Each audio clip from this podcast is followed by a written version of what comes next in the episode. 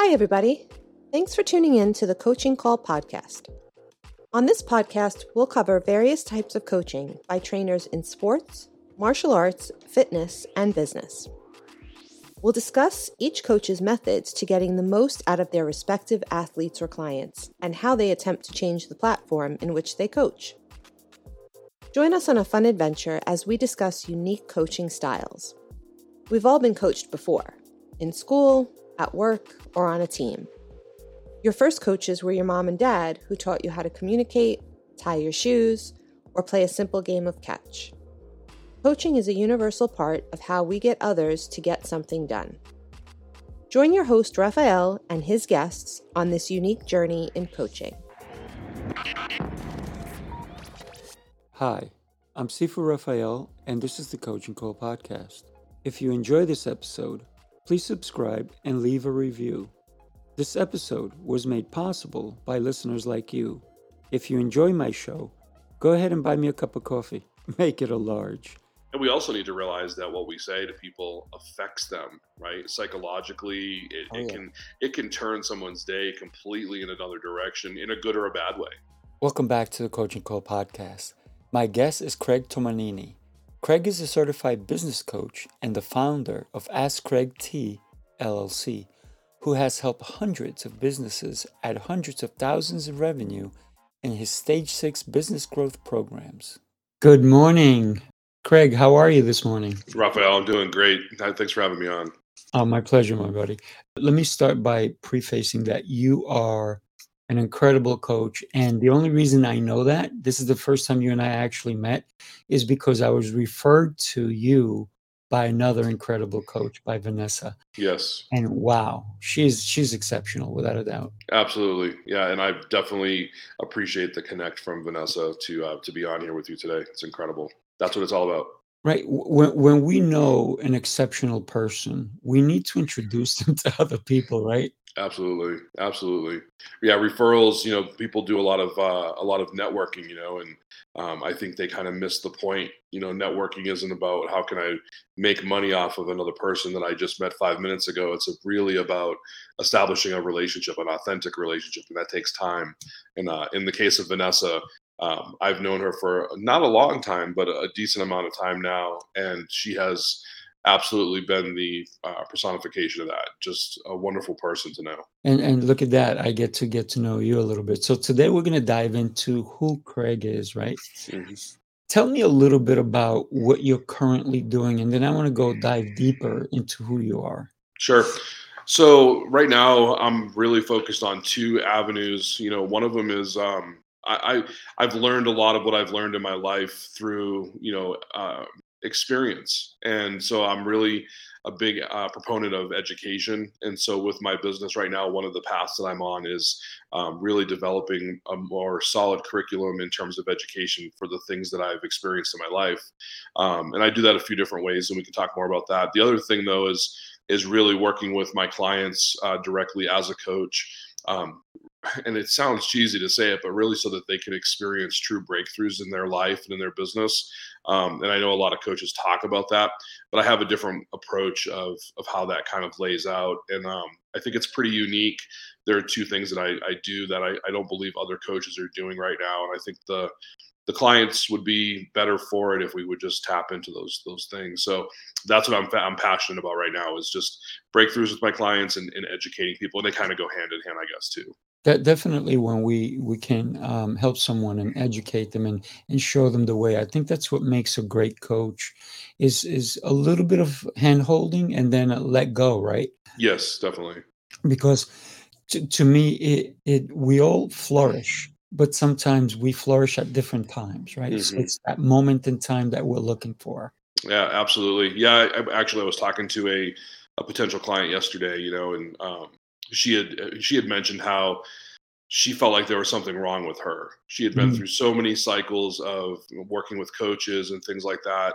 And she was like, I really want to, you know, I want to get to this level. I want to do this thing. I want to grow in this way. And she's like, but I don't think anybody can help me, you know? And I think that mm-hmm. that, that sense of um, depravity is just, it's, it's heart wrenching to me because as people, as humans, we have so much potential. We have so many things inside of us. And I think the job of a good coach is to really, you know, see those things. And like you said, um, we all do it in different cycles, you know, and uh, everybody everybody talks about you know vibrations and, and different frequencies and things like that and you know whatever you call it the reality is it comes down to timing right it's it's a matter of finding the right coach, the right client, they have they can have that relationship, but also at the right time. Because if you just kind of miss it, it's not going to benefit either person, right? So I, I'm I spend a lot of time vetting my clients. You know, a lot of people will just kind of you know take the pulse, take the credit card, you know, and I just I don't I don't believe in that. I think that having that relationship first is really really important for a quality outcome for both you know both sides of us. Yeah. No, I appreciate you saying that because a lot of people just do that. Sign here, where's the credit card? And that's Yeah. it. And that doesn't serve anybody. No, it doesn't because you know, as a coach, it can actually hurt you hmm because down the line, that's all you're going to be known for, Yeah, right? Yep. Instead of your expertise, whatever that may be. absolutely. You may start working with someone and you find out you've already taken their money and you're like, oh man, I don't like working with this person. right. you, yeah, you start to dread the meetings when they come up, right? You don't want that. That's not a good thing. No. Life should be about opportunities, right? Opportunities that we choose to take, not ones that we take them all because we don't think there's another, right? Yeah, absolutely. I mean, one of the things that I really enjoy about coaching is that it's reciprocity, right? I mean, for as much as I help other people, and you know, and I get to do that for a living, the idea of it really, the part that I love the most is that I I grow just as much as my clients through the process. Mm. Hopefully, they don't all hear this and go, "Well, I want to I want a refund or something or a discount." truly i mean i think a good coach is always open to the idea of learning more as they progress through their journey and i think that in turn makes them a better coach a better you know guide for their clients too Oh, without a doubt. You, you know, a, a lot of people don't realize that a, a great coach is always learning. hmm It's not that they like, yeah, I got it already. Because guess what? Technology changes that quick. that's right If That's we right. don't adapt, forget it.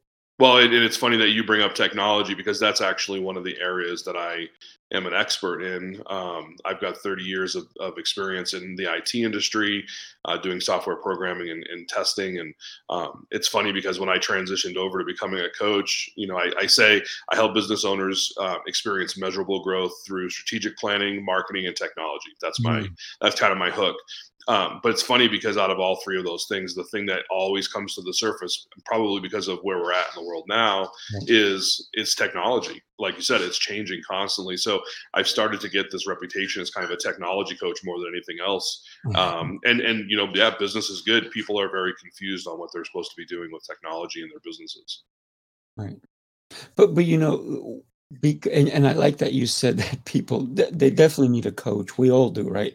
hmm But wh when it comes to technology is there's so much out there, and there's so much competition that sometimes it's difficult to navigate those waters. It's great to swim in a nice, clean, you know, where you can see your toes type of water, but there are gonna be sharks too, right? Oh yeah, yeah, and I, you know, like we were just talking about with the credit card and the pulse. You know, I, there are just as many. Uh, we'll use the word sharks out there looking to take your money. You know, for technology solutions that you either don't need or they're going to, you know, take your money and leave you kind of hanging in terms of how to use it. And fortunately, unfortunately for my business, that's a thing because um, that's really where I focus on helping my clients is kind of Mm. getting them out of those those shark infested waters and saying, look, you don't you either don't need that software or hey you know that software is great but we should go through some you know, take some time to learn how to use it and kind of reverse engineer it and and see how it maps into your business and, and things like that and you know what ends up happening is i wind up eliminating a lot of cost and overhead for businesses and one of the things that they usually engage me on is you know how do i become more operationally efficient from a financial standpoint and when we look at their technology stack, most people are spending anywhere from three to seven thousand dollars a month in overhead that they just don't need on technology. And so my my value add, if I don't do anything else today, is you know take a step back and look at what you're committing yourself to financially, and get with a coach so that someone can walk you through you know exactly what you need and how it's going to make your business better and not make it struggle financially right so that you're you're have that operational excellence from a financial standpoint you're not you know underwater you know thinking about all of the operation side and you can't focus on what it is you do as a business owner. No i totally agree because you know somebody has let, us use a couple of them like calendly. If they have a learning platform like thinkific and there's so many of them right? And then you know they, they need to uh, networking platform all these different things right? The, the, you have to go to so many different avenues to get one thing done. And w- when we think about the money that's being spent there but it's not forget the money i mean the time yeah definitely so time is, is is way more expensive if you if you're just divvying it out and, and you're not getting as much return on it, right? Because if I spend a minute, right, what is my minute really worth? Mm. Right? What's right. my hour worth? What's my 20 minutes, half hour? What's my 24 hours worth? I I was talking to an extremely high-end coach and he you can hire him for 24 hours. What he means is when he decides to wake up in the morning till he decides he's going to go to sleep. That's his 24 hours. That's what he mm. means, right? Mm. But you're going to pay him anywhere from 15 to 30 grand for that time. Absolutely. That's a one one day deal.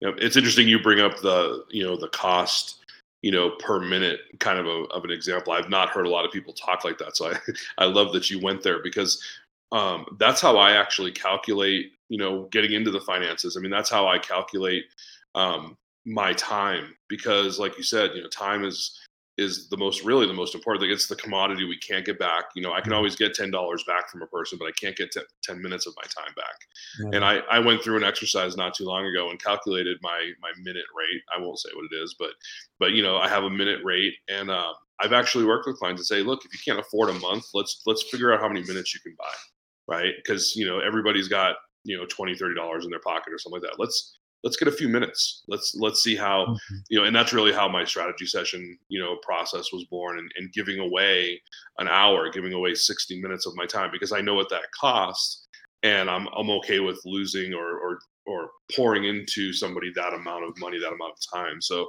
i love that you quantify it that way. That's pretty cool. If we are in business i think that's the way to look at things right? Mm-hmm. because eh, let's say i'm going to hire somebody right and it takes them an hour to do this particular task. So how much am I paying them for that hour? Right. And then they take a 15 minute coffee break. So do I have to account for that? Right. It's all these little things, you know, as a business owner, I've been a business owner practically my whole life. Mm-hmm. Um, I've been in business. I started working when I was 10 years old. So I know the value of money. I know the value of time. So when we quantify when someone is working for us? How can they bring more so that I can pay them more, so I can pay them what they're worth? Because right. if I don't pay them what they're worth, I'm only going to get a tiny little bit of what they really could bring me. That's right. it's it's that when we think about the value of a person, right? When we think about I'm not cheap as a coach, I'm not cheap. And people go to me, "Whoa, you charge that?" I'm like, mm-hmm. "Yes." And what would you charge me? And they're like, right. well, then because you're charging me, I would charge you this. It's you. Mm-hmm. So now you understand the value of where we are because guess what? What if I only had 30 days to live? Mm-hmm.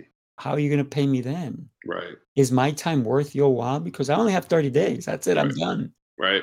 I said, so, you know, wh- when I used to charge maybe a thousand dollars a minute, well, guess now it's $500,000 a minute. right. What My minutes are more valuable. Right. Exactly. Yeah. So the value is what you put on yourself mm-hmm. and what you put on others. I yeah. It, it's great. It, it, reminds me of a, a story I, would share um, early on. You know, I, I, heard any every coach needs to be coached. Every coach should have co- at least one coach, mm-hmm. right?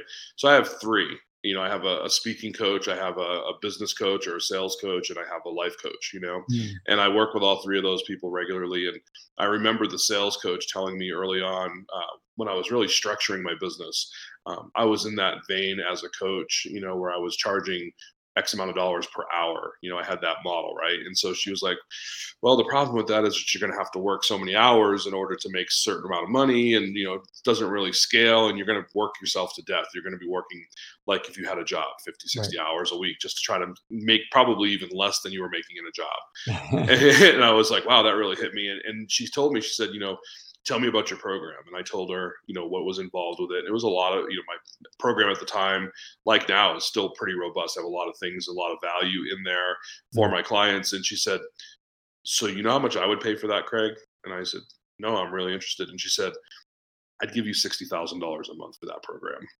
And i was just like you cool. yeah i was like write me a check you know like yeah let's do it. And she and, she, and i'll never forget this. She said to me the problem is that I know what your worth is. I know the value that you're bringing, but you don't.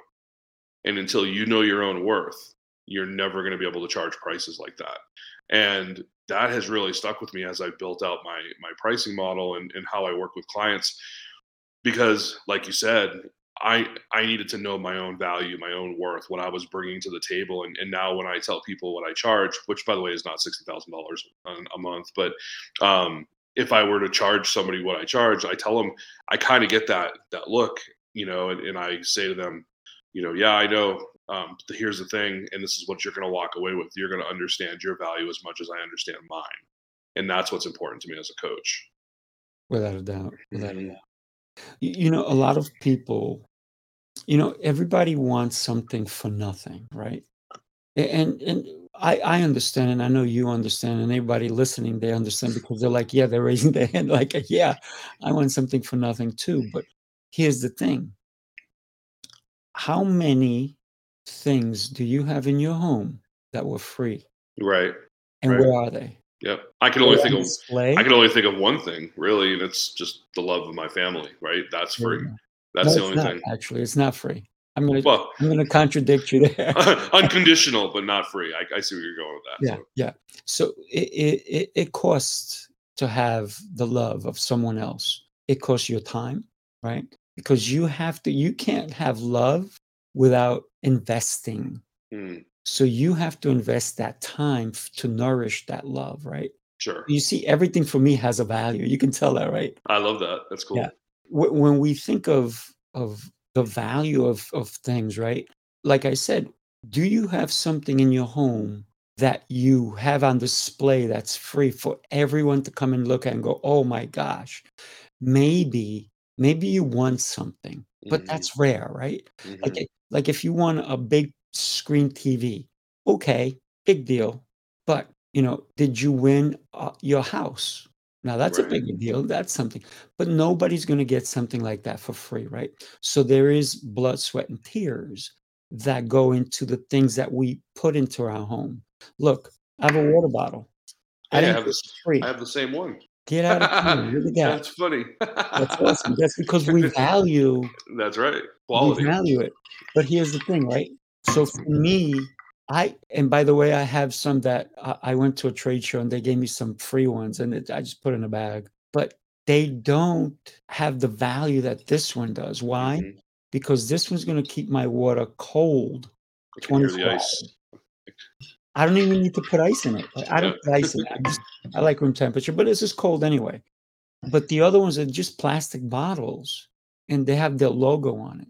Mm-hmm. So, did they really capture me by giving me this free plastic would I have valued if they given me this? Right. Well, this right. is not cheap for somebody who wants to get me this. Mm-hmm. They would have to invest in me. They would have to know who I am. Yeah.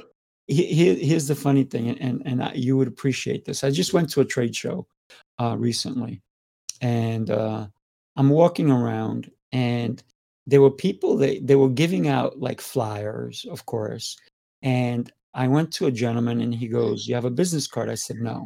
He goes, You don't have a business card? I'm in my suit and everything. And, he, and I go, No. I said, I got something better. He goes, What's that?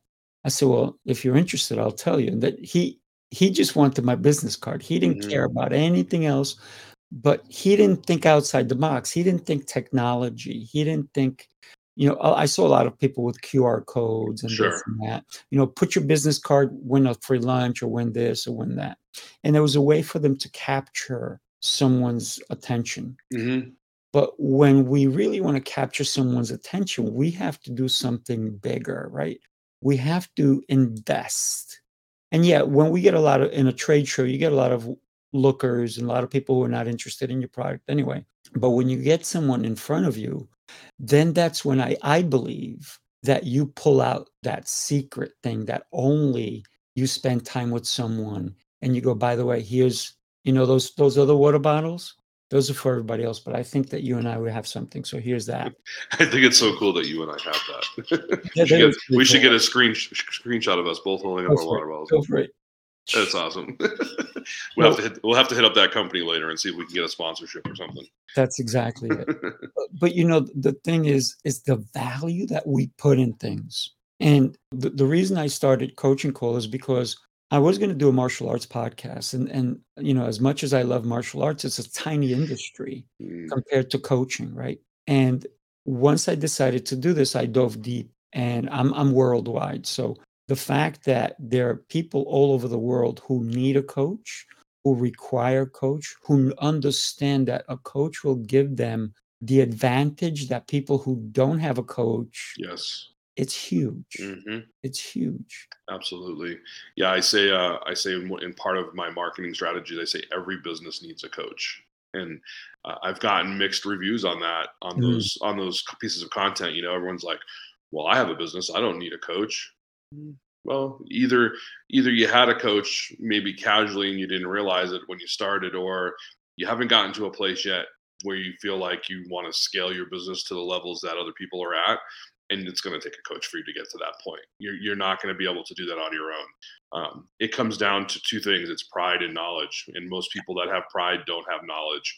They they are not wise enough to realize their own shortfalls and gaps, and that's really where a coach can come in and, and be effective. You know, to help you get to another spot. So yeah, one of my tenants is um, they, they own a BJJ school they came in and when i found out how much they were charging their clients i said so this is a hobby for you then no it's my business i'm like well you're not making money mm-hmm. this is your hobby no it's my business i'm like well i can help you if you want but it, you still have a hobby because you're not doing anything to elevate and right. you don't believe you're worth the amount of money that you deserve mm-hmm. so a, a lot of people don't understand and look any any of his students would be they're very lucky because he's not that bright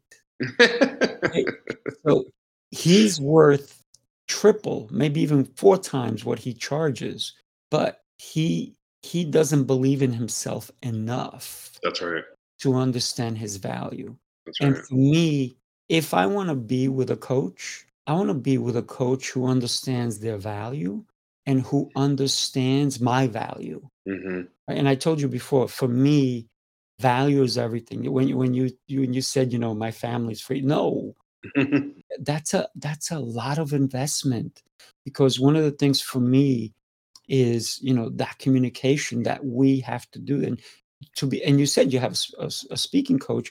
Why do you have a speaking coach? You talk fine. Mm-hmm, remember right. to five remember that? That's yeah yeah yeah. Yeah, and it's funny because when I went through some of my first coaching with that coach, um, it was you know the first thing was a workshop, and immediately after coming out of the workshop portion of that training, you know, I, I said to the one of the facilitators, I said, you know, I just realized because they were asking me, so what's your takeaway from today's mm. today's work? And I said, you know, I realized that I'm a really great talker, but I've never really been a good speaker until mm. now. And and then there's a difference between the two. And so yeah, it's that's why you have to go work with a coach to know what you don't know. And uh, it's it's not that I'm not capable of articulating a sentence through large, extensive vocabulary. It's because I didn't know the system and the process behind what speaking looked like as a business, how to do things, you know, from stage as a speaker that benefit others and benefit my business at the same time without coming off as a, sleazy salesperson, right? so it, it, was it was those things that I learned going through that course, and uh, that was an amazing experience for me, and it has elevated my speaking game to places that I never even thought possible. So that's beautiful. when we think about, I had a conversation with someone yesterday, no, two days ago, and he he has he's got a business where they interpret a lot of either manuals or books or all these different things into 200 different languages, which is crazy. And then we were talking about how the words that we use affect Mm, either us or the people we're speaking to, right? Because we can say one thing to 500 people, but they heard maybe 300 different messages, right? Absolutely.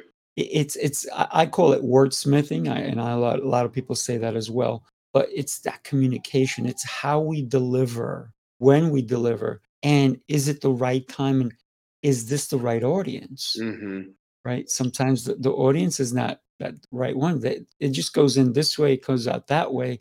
Am I wasting my time with this person or these people when maybe they need to hear a different message that I still have? Sure. but they don't need to hear this message. So it's Yeah. it's also that figuring things out as well, right? Yeah. It's it's it's almost like you can see inside me in a way because I always say my my wife would laugh if she heard this conversation right now. It I always say words matter. And it's almost become kind of a, a catchphrase around the house, you know, because someone will say one thing, but you know, kind of meant another thing, and um, I'll say, yeah, but words matter. You know, you got to use the right word for the right person at the right time, the right Mhm. audience, all the things you just said. It's like, um, and we also need to realize that what we say to people affects them right psychologically it, Oh it can it can turn someone's day completely in another direction in a good or a bad way right and so we have to be really mindful you know when we communicate with other people what that looks like uh, i think it's just really important. Um, and that goes with you know that goes again with knowledge and education and you know not education necessarily from a formal institution standpoint but just striving to make yourself better right? How do you how do you um, go from where you're at to where you could be? And, and and i think communication skills you know language is is definitely a big part of that. Oh yeah. And he told me that English is his second language. And I said, you know, it's funny. I normally don't hear people say that, eh, but I say that all the time because I'm Spanish. hmm And I said to him, you know, the funny thing is that a lot of people who only speak English, I also believe it's their second language. it's very true well i mean and you look at the origin of where language came from you know from uh, old old england you know and and we we translate a lot of things in our american way and it's it's pretty rough some of the translations are pretty loose and Mhm. um, you know i'm from new england uh, originally from boston and Mm, um, it's interesting to see and I, I think people that don't live there don't understand this but when you understand the origin of where that part of our country came from you know the even the names of the towns places like westboro and things like you know uh, foxborough um, those are all english names and, and when you think about the language and the way that people communicate on the east coast versus even here where i'm at in colorado mm, or even to a more extreme the west coast in california it's almost like different countries you know different worlds. And as i think it should be because the origin of the language really came from that area and we talk differently than most people do around the country and even around the world. And so i always get it. People are like and i don't have my accent anymore but people are always like you talk weird. Like you're you you you, you talk fast and you have this weird a way that you you communicate with people. I don't understand what you're saying. You know Mm, you, sometimes my wife and i will be in a conversation and, and she'll be like like look at me like what? And i'm like like am i speaking a different language? You know or, or even right in reverse right? She'll she'll say something to me and i'm like what did you say? Like i don't understand what you're trying to say to me right? It's almost like mm, there's a, a gap there in the translation because of where we're from and where that where the english language originated from and mm. some people just don't they just don't understand So, so where's your wife from? uh, she's actually from colorado she was born in colorado a- and um, for a short period of time, her and her family lived in California. Ironically enough, I use that example, right? Right, right. Um, but then you know came back here to Colorado, so she's a Colorado native. Mm. You, you know, it's uh, it, it's so interesting when when we talk about um, communication, right, and gaps in communication and meaning, because I, I think sometimes when I don't understand someone, I always ask them to clarify. Mm. A lot of people don't do that. They'll just go, uh huh, yeah, right, exactly. and then later on, when they go, hey, what did that person talk to you about? Um, I'm not sure. And, and then all of a sudden, it's like, you just wasted that valuable time not understanding what someone was talking about. That's right. And Yeah, so, I, it makes me think of uh, things. My two little kids. You know, I've got a ten year old daughter and a seven year old son still at home, mm.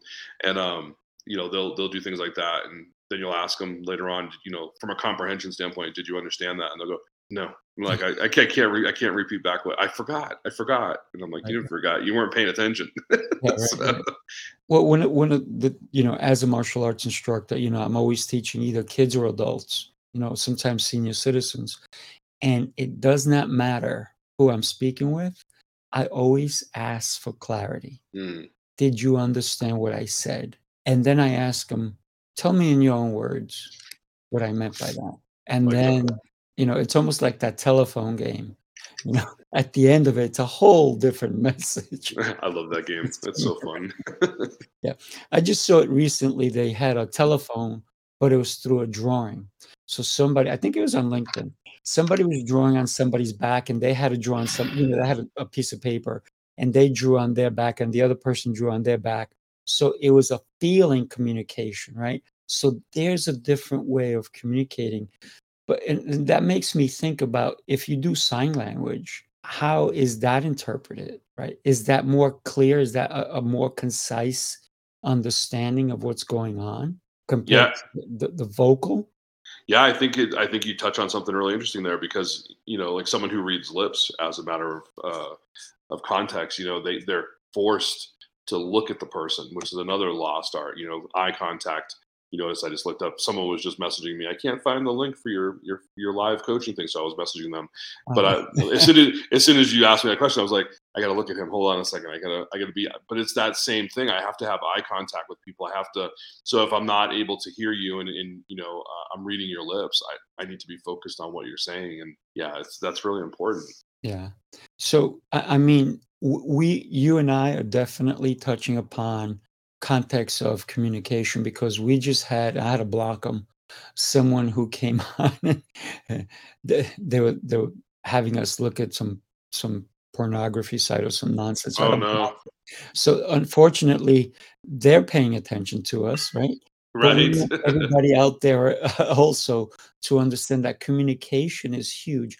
Now, and I love this conversation where we're going, but before we even go any further, who is Craig? How did you become who you are? Tell me about your childhood. I know you grew up in Boston because you kind of said it earlier. Who would you say, when did you realize that you were interested in business? Was as, as a little kid, was a teenager? And then the other question, uh, so it's a threefold question. We know where you grew up. Who influenced you as a child? When did you really find and fall in love with business and concepts? and who influenced you in that arena as well? Sure. So yeah, like you said, I, am from Massachusetts. I was actually born in uh, Worcester, Mass, uh, 45 minutes west of Boston. Uh, lived there most of my life. Um, grew up with a single mother. Um, my father wasn't in the picture um, even before I was born. Uh, they got divorced, and um, there's a, a, whole nother story and segment there. But my father was um, just out of the picture. And so it was up to my mother to really step in. And she was a hard worker. Uh, she was a former Marine, uh, civil servant. She was a police officer in Worcester, Mass for a little while. Um, we moved around a lot, you know, and, and, I think that's one of the things that really tightened our bond as a as a mother and son. Um, I was an only child, and so it was just the two of us, kind of against the world, you know. And um, so, to answer your third question first, um, she was definitely the one who influenced me in all things. You know, she I, I got I used her model of being a person as a reference point. You know, good, bad, or indifferent. Um, most of the things I learned early on were from hanging out with my mom. I had a great relationship with her. Uh, of course, I had great friends, um, but my mother was really the the glue in my life. And um, so, I would say, from a business standpoint, I got into it first. Um, you know, at the age of 13 is is the story that I typically tell. Um, I hmm. went to my mother and I asked her for some money, and of course, being a single mom and, and raised, she was raising a, a boy all by herself. You know, we never really struggled. You know, in terms of well, at least I didn't feel like we struggled. She probably struggled a lot, but we always we always had what we needed. I guess is the right way to say it. You know, but we didn't have a lot of extra things. And hmm. at 13, I remember going to her and saying, you know, hey, I want to go to a movie with my friends. You know, I'm going to need a ticket. I'm going to need some some candy and some popcorn and drinks, whatever, all the all the things. And even back then, movies weren't cheap. Right. So I was I was looking to to get a twenty dollar bill out of her, you know, to go to the movies. And I remember she was like, "We don't have that kind of money, Craig. It, you know, we don't have extra stuff, you know." And I was pretty disappointed, and that really, I think, was the jump off point, the genesis for me becoming a business owner because I walked out of the house pretty upset. And as I was mm. walking out, she said, "Craig, there's always a way. There's never an excuse." Mm, nice. And that and that really still hits me today. I hear you. That that really set me in a different trajectory. I mean, you talk about you talk about words, right? And and what you say to people. Mm-hmm. Just just that one phrase, that one statement sent me out of the house still upset, but it sent me in a direction where I was like, okay, I'm gonna I'm gonna take that in and I'm gonna do something with it. Immediately I felt that way. And I went down the hill from my house and they had just built one of the first um, touchless car washes, you know, like the ones you see at like a uh, like a gas station now, and, and you go right. through and you come out the other side, and you know they're really great at drying your car off. Still, right? They're mm-hmm. not. um, so I, I, went up to the owner of this place and I said, "Hey, I want to, I want to go out the other side of your car wash. I noticed all of your um, customers are they're coming out and their cars aren't completely dry. And I want to grab some t-shirts and just you know dry their cars down for tips. Would that be okay?" And he was like, "Yeah, sure, go ahead." So I, the way I tell it is that was my first business. I wiped cars down all day that Saturday. I went back every Saturday and Sunday after that. That first Saturday though, I made eighty dollars in tips wow. wiping cars down. And I went back weekend after weekend for a couple of years, and I was averaging about four hundred dollars a month. You know, as a mm. as a thirteen year old. You know, so that's back in the in the mid '80s. You know, and I I always refer back to that business because that was that was kind of the the most simplest business model a person could probably have. Right. And and when I work with clients now, I try to take that idea of simplicity and apply it to their business. Like, don't make it complicated. Think of the reasons you got in business. It was necessity. It was uh, independence or, or time freedom, as most people refer to it. Don't sacrifice those things. You know, in your in your business planning and your model, your your business should still be like that so you know she definitely influenced me in that regard because of that incident but she also um, influenced me as an entrepreneur directly because in years to follow she actually changed her career path several times and one of the things she started doing was running a restaurant uh, she mm. loved she loved to cook you know she loved to serve people so she opened up a greasy spoon you know in, in, massachusetts and it was a cop stop you know she knew all the police officers from back when she was a cop and you know so she marketed directly to the police community and they would come in she'd open at three in the morning and she was open till three in the afternoon. She worked 12 hour days. It was typically just her cooking and waiting tables when she started and then wow. eventually brought on a friend. And, I, and, if you've ever been to a restaurant like that, that's really hard to do. you know, um, she had the grill set up right behind the counter so she could cook and turn and serve, cook and turn and serve. and, and, and, I would go in there and I would do dishes for her and stuff like that. But you know, um, anyways, she was she was a, a big pivot in my life for you know a lot of those things. And, and I went on, you know, later on. Now I've opened and, and run about 15 different businesses in my life. You know, so I'm definitely um, you know, a, a, serial entrepreneur, I guess is was the, the term is it's out there. Um, I've always, I tell people I've always had a, a, a, day job as a side hustle, right? I've always had the day job on the side. I've always been really passionate and focused on some kind of a business. So beautiful, beautiful. You know, what uh, I'm hearing from what you told me and, and the fact that you got teary eyed uh, when you thought about your mom, right? Is, is the fact that you thought you were doing well you didn't think you were struggling and but your mom was a superhero man because she did not give you the impression that there was a struggle and and that's the beauty of what she did for you yeah. she did not burden you that's right because a, a, child should not be burdened with that as a fact right? absolutely. Absolutely and so many so many parents nowadays burden their kids with their work problems. So much of, and that's one of the topics I'm going to be talking about soon. Um, on they bring home their problems from work and they they dish it out to their family whether it's their children their spouse their partner even their pets and so many times they come home and they work so hard during the day they come home and they're useless mm-hmm. in the home because like I had such a tough day. All I have to do is sit down and watch TV. wait a minute. Wait a minute. Your day's not over did did your job just kill you Right. and you came home as a corpse? Is that what you did? It's so true for a lot of people. working, right? When you come home, it's not about I have to work again. No, I have to be part of this family. I have to be involved. So yeah, that that's very and I, I love your mom that that she did that for you, man. Yeah, she was a she was a great woman, and, and I would I would say because words matter. I would say I didn't have to come home. I get to come home and be with my family. Right? It's it's a Mm. privilege, not an obligation. But yeah, she was uh she's an was an incredible woman. She passed. Uh, it'll be uh, I think nine years this coming Mm. August. Um, she she lost her battle with cancer.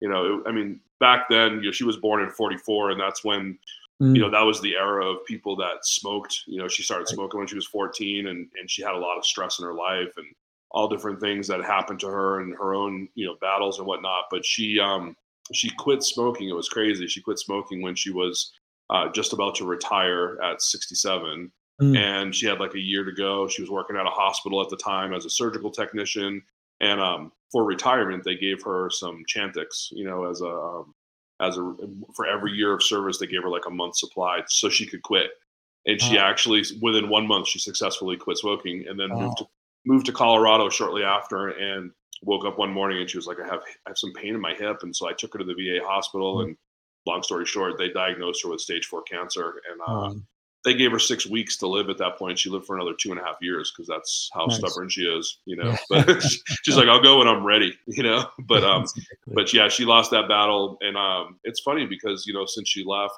that's really where things in my life started to kind of pivot too. You know, uh, I had a a change shortly before that was happening in terms of my faith, and then um, also you know in terms of how I looked at business and the people that I I kept in terms of relationships.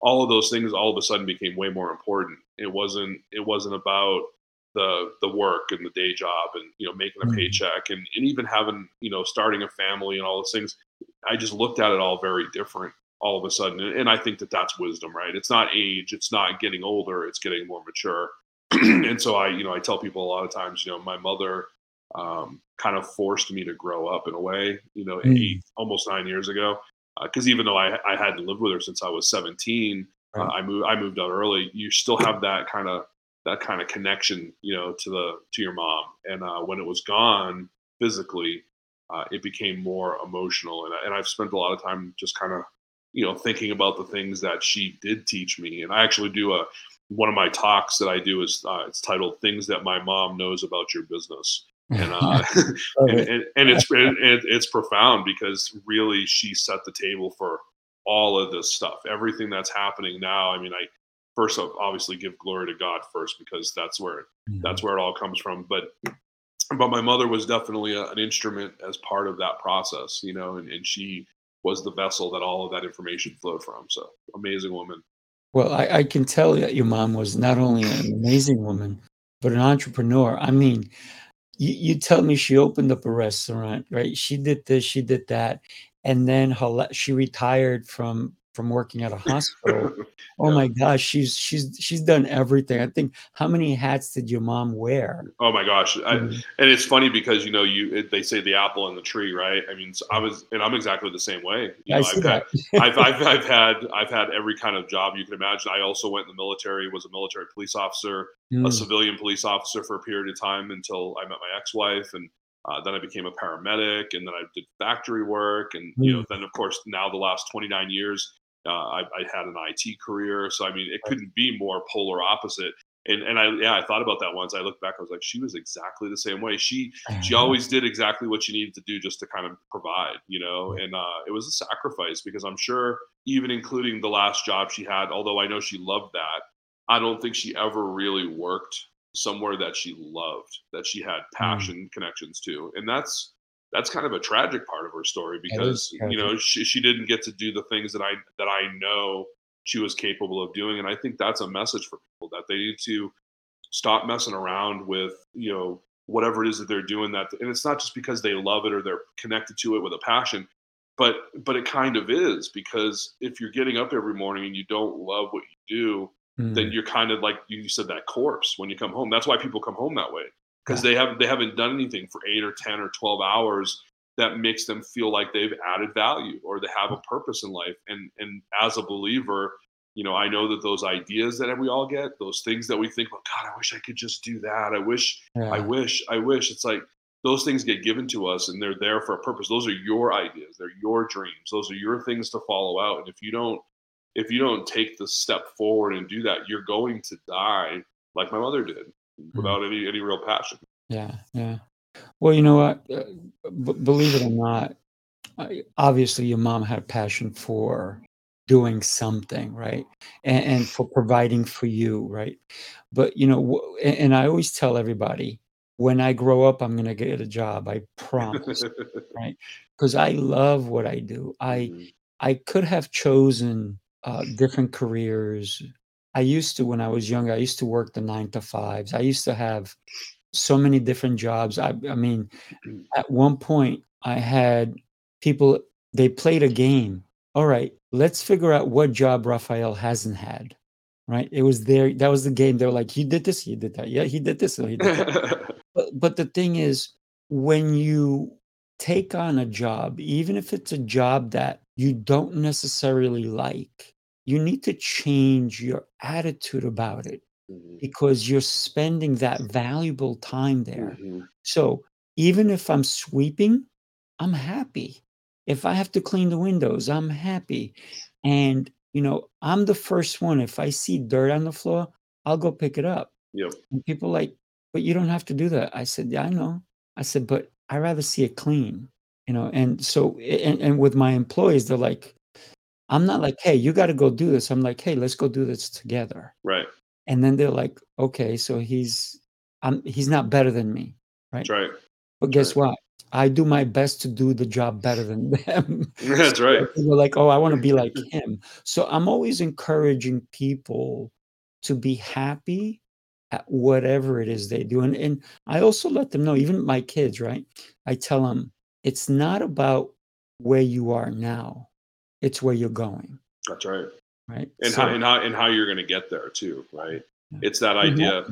it's that idea of mastery right? Mm-hmm. In, in, everything. So I mean, like you said, if you're going to sweep, you know, be the best sweeper, right? And and I think um, from a task standpoint, we're always everybody's always doing something.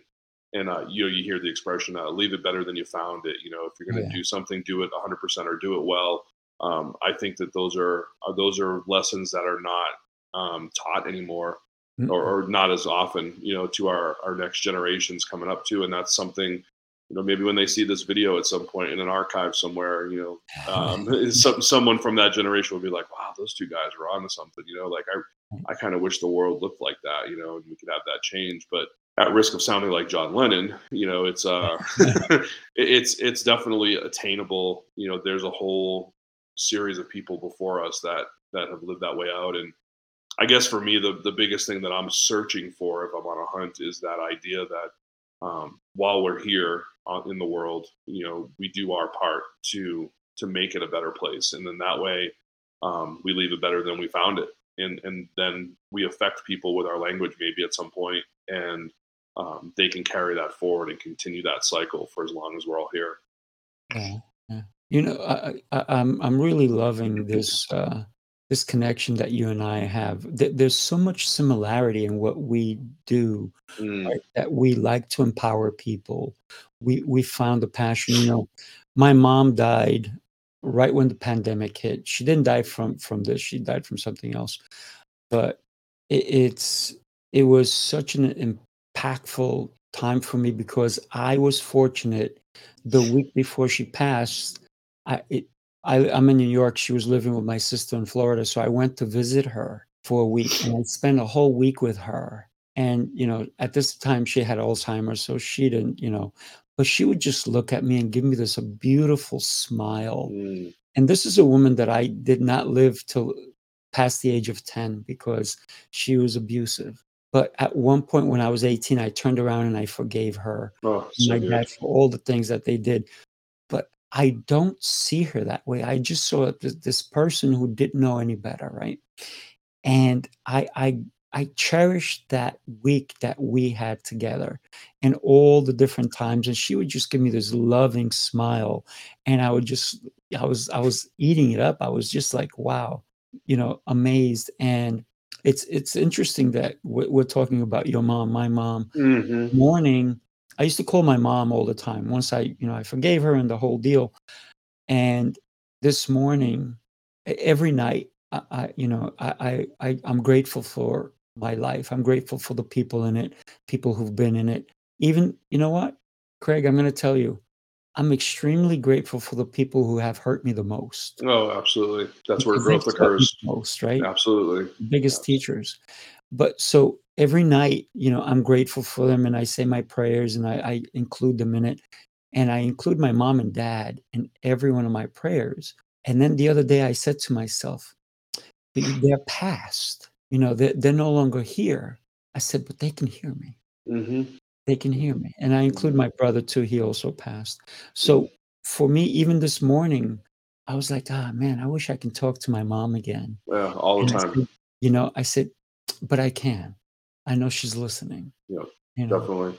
That's so beautiful. you know, it, it- it's it's it's incredible that you and I are making this connection, and and um, you know, I am so grateful for getting to know you a little bit. Yeah, you as well. I, uh, you know, doing doing podcasts and shows and all that, you know, from a business standpoint, obviously is great. But uh, yeah, to walk away with, you know, kind of a, I think a deeper connection, and we're gonna have to spend more time Oh yeah, outside of this call. Yes. but um, but you know, um, that to me is is the greatest gift. You know, to to make an authentic connect with somebody and you know potentially a, a friendship at some point. You know, that's yeah, that's all that's all amazing. It's amazing. yeah. Didn't Craig, didn't expect that this morning. yeah. you know, you, you were in IT for 26, 29 years. Twenty nine years, yeah. Very good. And then you said, okay, what's next? What made you decide to go and help other people? Wow. I mean, decision? yeah, I you know I've always had that you know kind of desire, I guess is what I would call it. Right. Um, you know, the the ability to make that transition though from a very you know literal standpoint, I think it just came from kind of like we were just talking about not having those authentic relationships in corporate America. You know, not Mm, not being able to feel like, and I'm sure I was at some point, you know, somewhere, excuse me, adding value, you know, from a, a mission perspective with my my corporate job.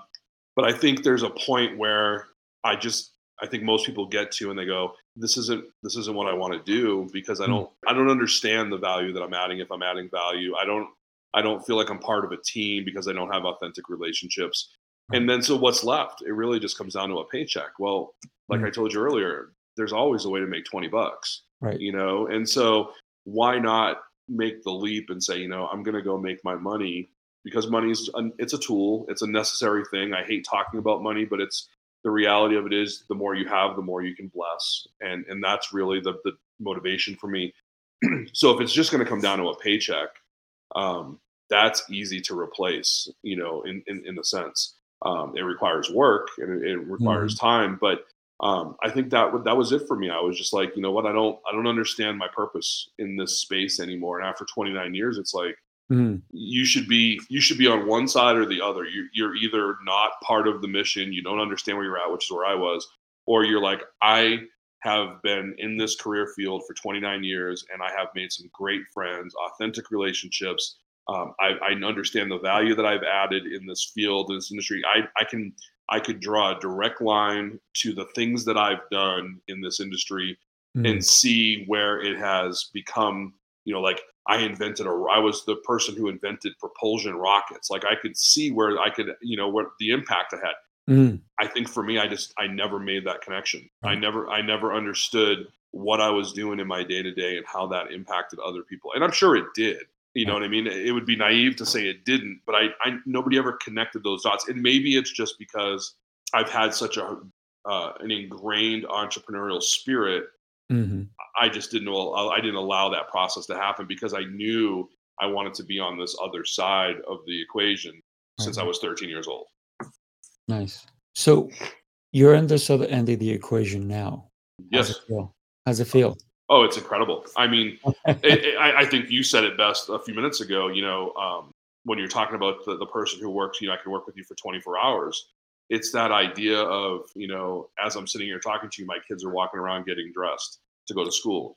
When I get Mm. off this call with you, I'm going to take them to school, you know, and I'll be I'll be able to go um, do all the things throughout the day that I wouldn't be able to do if I was tethered to a cue. Mm-hmm. Um, and and so I mean that's the practical part of it. How does it feel emotionally? Um, you know, the idea that I can I can serve others is completely in alignment with my my my walk with the Lord, right? I mean, biblically, that's what we're called to do is to is to, to serve other people, right? Treat other people the way you want to be treated. All of those things right. that that we learn from Scripture, I now have an opportunity to do that in a in a in a work capacity, in a relationship. Man, there's nothing better than being able to establish a relationship with a with another person and, and then have it mutually benefit us, right? Mm-hmm. Going forward. I mean, that's I, that's the best way I can answer it. it. It's it's almost indescribable because um, I think I waited so long to get to that point. Mm-hmm. Um, I'm just relishing in it now. You know, I'm just nice. Nice. every day just trying to enjoy it. Yeah, yeah. So, anybody interested in reaching out to uh, Craig, he, we put the website up here. It's called AskCraigT.com. It's A S K C R A I G T E E dot com.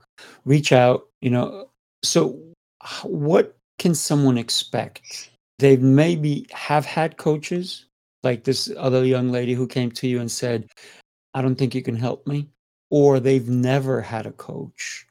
What can they expect when they reach out to you? Um, I think first and foremost, just an authentic conversation. That's mm-hmm. really the beginning of my process. Um, I don't like to talk about packages and programs. I, truthfully, on the record, I don't even really like being called a coach uh, which is probably another conversation down the road. But because um, I, I, I, really want my clients to think of me more as not necessarily a friend, because a friend is more intimate than that, but definitely, I guess, an accountability partner. You know, right. some uh, uh, a business, a professional business relationship, and I think a lot of people they, they, they need that in their life. Mm-hmm. So they can expect a conversation that's real, um, and it's about them. It's not about me. It's not about what I'm going to get out of the situation or anything like that. It's it's truly a conversation about what their needs look like. And I love to dream with people. You know, I'm a mm. big dreamer as an entrepreneur. I love new business ideas. It's kind of my sweet spot with a person. You know, that first, you know, from conception to like that three year mark is kind of mm. my sweet spot with people, which right. is not typical for business coaches. Most business right. coaches want to go after the big dollars and they want the high profile clients. Right. I want to work in the trenches with you. I want to I want to help you create something from nothing, you know? Um, so yeah, it's that's big. that, that's what they can expect is is just a great conversation. And then, you know, we'll, we'll take it from there and, and see if there's a path forward to work together, or maybe we're just going to become friends. Maybe we're going to become business partners. I don't know. Mm-hmm. I, I'm, I always leave things open. You know, I, I usually go into a meeting and say, well, let's see what God's up to. You know, that's, that's what most people can expect from me is just to really, you know, be directed and not direct. That's, that's how I work. Yeah, I love it. I love it because most people are, and most, uh, we will say coaches they turn around and it's more like, let me tell you what I can do for you. And all of a sudden they start vomiting, right? That's right. That's right.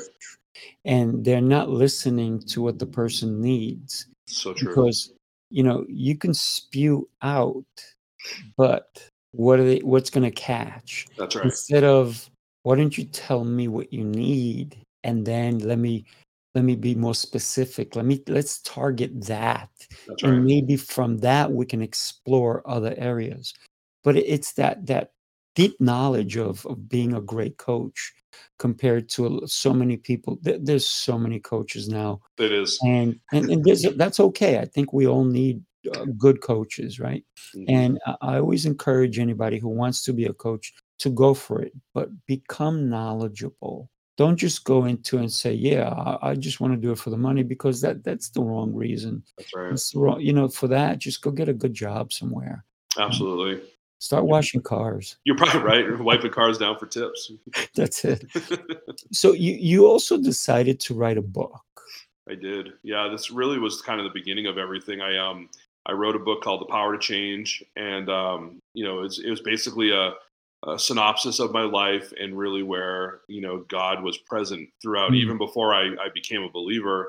Wow. Just really identifying, you know, those spots where you know I could have died in some situations, mm. and, and, so I wrote the book, and and uh, you know, it was really just to kind of get a bunch of information out of my head, you know, and I put it on an online distributor. Uh, a friend of mine said they wanted a copy, so I, I, went through the trouble of putting it out there. I wasn't trying to sell it right. necessarily, and as it goes, you know, I, have sold over 4,500 copies to date, and um, a few people early on got a hold of the book, read it, and they started. People started sourcing me out on social media. They like looking for me by name, my first name, and so that went on and on for a while. And I would sit down in coffee shops or have zooms with people, and and we would just talk about all kinds of things. And I started to realize there was a, um, a, a, a pattern to it.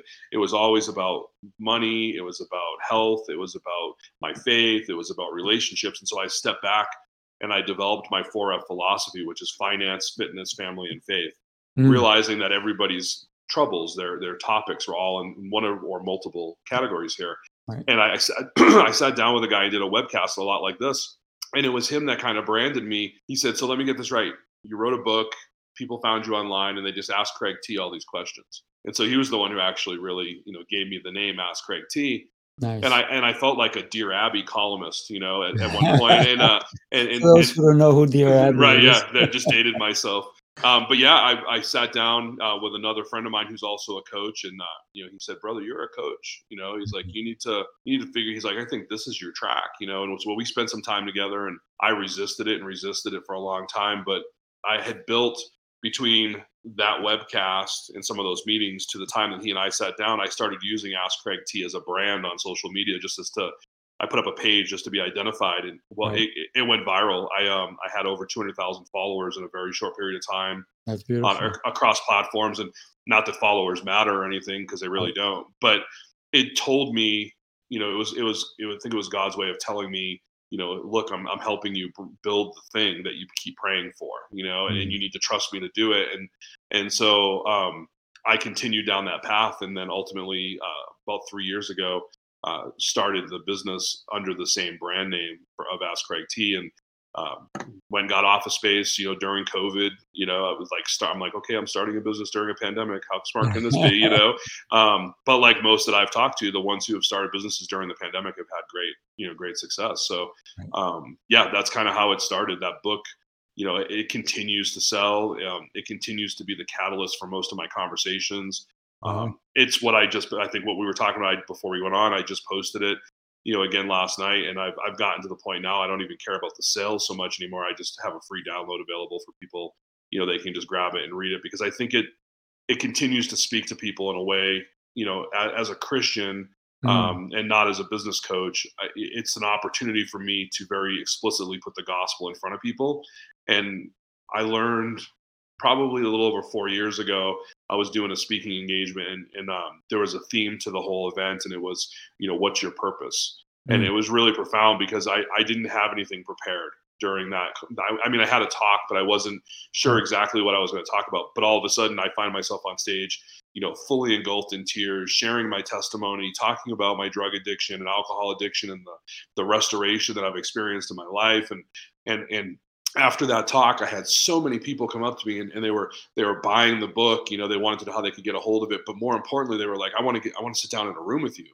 Mm. I want to, I want to talk to you. I want to understand, you know, your walk." And so that book continues to be that conduit for people to have a connection to me and to, you know, not just as a business coach, but as a person to be able to open up new relationships at, at a level that I probably would never have experienced before. So, wow. yeah, it's been That's great. Beautiful. Yeah. So you, if people go to your website, askcraigt.com, they can get the free download of the book? Uh, they will be able to after today. I actually okay. just I actually just put it up on social media last night. So on my my Facebook and my LinkedIn pages, it's there. But um, the website you can get a copy of the book, but right now it'll direct you to the for sale copy, and I'm actually in the process of changing some of that stuff around. But if you want a copy of it, um, and you heard it, you know, here on on this podcast, you can shoot me a, an email if you want directly. It's I am, so I am at askcraigt.com. So nice. the same as the website. Um, and I'll, uh, I'll send you a link directly to it. Uh, it's out on a Google drive now. And I just, I just want to connect with people. That's, you know, really what my, my drive is at this point. And, that's um, beautiful. That's, that's, that's what it's about, right? The mm-hmm. connections, like look at you and me today. Exactly. I, lo- I love this connection. By the way, Craig, I'm one of those crazy people that likes books. Mm. So I'm going to ask you to please send me a signed copy. I will do that. I will definitely I, do that. I can't wait to read it. You know, and and I know that not only are you uh, impacting people in your community, but you're impacting people worldwide, right? Yes, absolutely. and now your message through my show will also reach out to more people. You know, thank you for being so candid and, and so open and so willing to share your story with us today. You know, it, it- that's you're authentic, right? And that's what we're looking for uniqueness Mm, in a person, in a coach who cares, who is going to come through as an original, right? Not you're not a copycat. You're not. I'm doing. Oh, I saw this over there, so I'm going to do what that person is doing because they're making good money.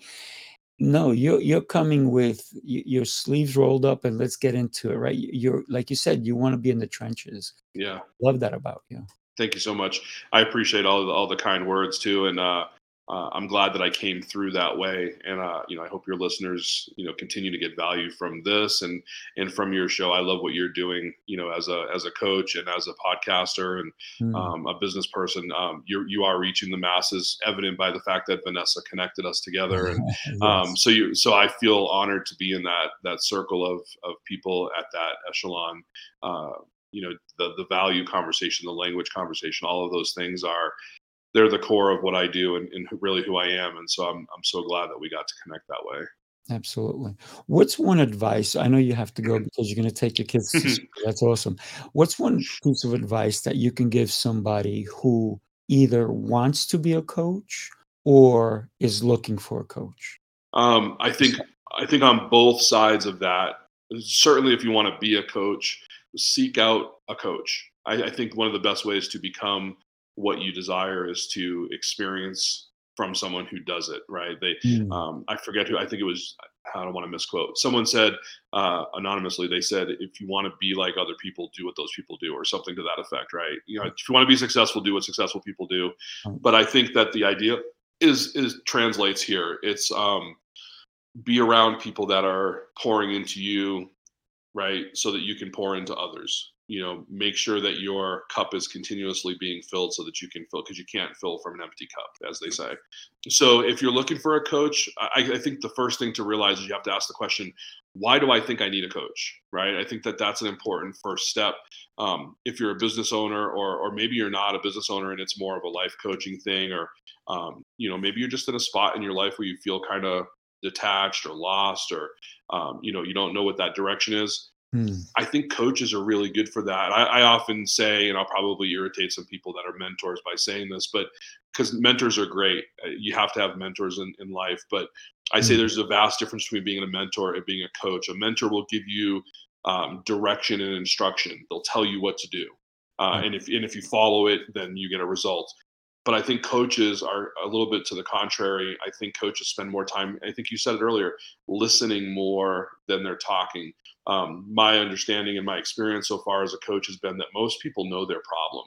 They Mm, need someone to talk out loud to and to help them realize it on their own, right? And and so I think a coach is is more of a person who doesn't give advice. They they provide an opportunity for direction and, and conversation, and um, because it's all in here. Like I said earlier, we we have the ideas, we have the passion, we have the the desire, but if we don't if we don't have somebody to talk with you know uh, it could be a, it could be a spouse i mean your a spouse could be a coach right um, but but you have to talk with people so that you can kind of hear the words coming out of your mouth you can go oh that sounded stupid or oh you know or or more in a positive light you know oh uh, that's a really good idea but i don't know how to i don't know how to take the next step and i think that's mm, where a coach really enters in um, because they have perspective uh, a coach isn't going to be uh, in it as much as you are. They're not going to be as close to it. And for that reason, I think a, a coach um, can say, you know, yeah, Raphael, that's that's a really awesome concept. Let's break it down, you know, and we can have mhm, conversations about, you know, from a specificity standpoint, go, this is the the next thing that we should tackle. And I do that a lot with my clients where, you know, they'll they'll come to a call and they'll have like six things and I'll say, what's the most important thing? And why is it why is it really important? Let's work on that thing today and they mm. get frustrated sometimes because they want to do all the things in an hour you know when we get together and and and it's just not practical and i and i would never mislead somebody that way i want to i want to continually add that value i want you to walk away from that call and go wow i got that whole thing done i worked with a lady the other day on some technology and um, we had been working for about four sessions so about four hours uh, we worked on this particular thing, and it wasn't like it was extremely hard, you know, especially from my perspective. But for her, when we finished that, it wasn't just that we got it done. It was that, she, and she said it to me. She's like, "Now I know how to do that part of this thing on my own," and that's where that education part that I started with really comes in. I'm just super passionate mm-hmm. about teaching people, especially business owners, people that are being taken advantage of by the sharks. I want to make sure that they are are getting. So I use three E's. I say educate, equip, and empower. Right. I want to teach you. I want to I want to provide that knowledge to you. I want to make sure that you understand it so you're equipped to take it forward. And I want to empower you to go out and do it on your own. So that's my advice to people. Go get educated. You know, whether that's a coach or a teacher or a mentor or something, get educated maintain and retain that knowledge on your own and go out and, and, and just get stuff done. Take control of your life because you already have all of the stuff that you need in order to do what it is that you are called to do in your life. I always say, and I'll close with this live the life to that which you are called. Oh, yeah. And if you are swimming with the sharks, reach out to Craig, and he's got the lifeboat and he got the life vest for you. Absolutely. Great metaphor. I love it. Sure. I know that. I know that. Thank you so much uh, once again for taking the time for being here with me today. I really enjoyed our conversation. We definitely have to stay connected. Absolutely. Thank you. Have an amazing and blessed day today, my friend. You as well, my friend. Talk to you soon, Raphael. Thank you so much. Take it easy. All right. Bye bye. Right, bye bye. I hope you enjoyed today's episode. I'll be back with a new episode and a new guest. You can find all episodes of the Coaching Call podcast on Apple, Anchor, Spotify, iHeartRadio, Stitcher, and wherever you listen to podcasts. I ask that you please leave me an honest review. This episode was made possible by listeners like you. If you enjoyed this episode, go ahead and buy me a cup of coffee. Make it a large.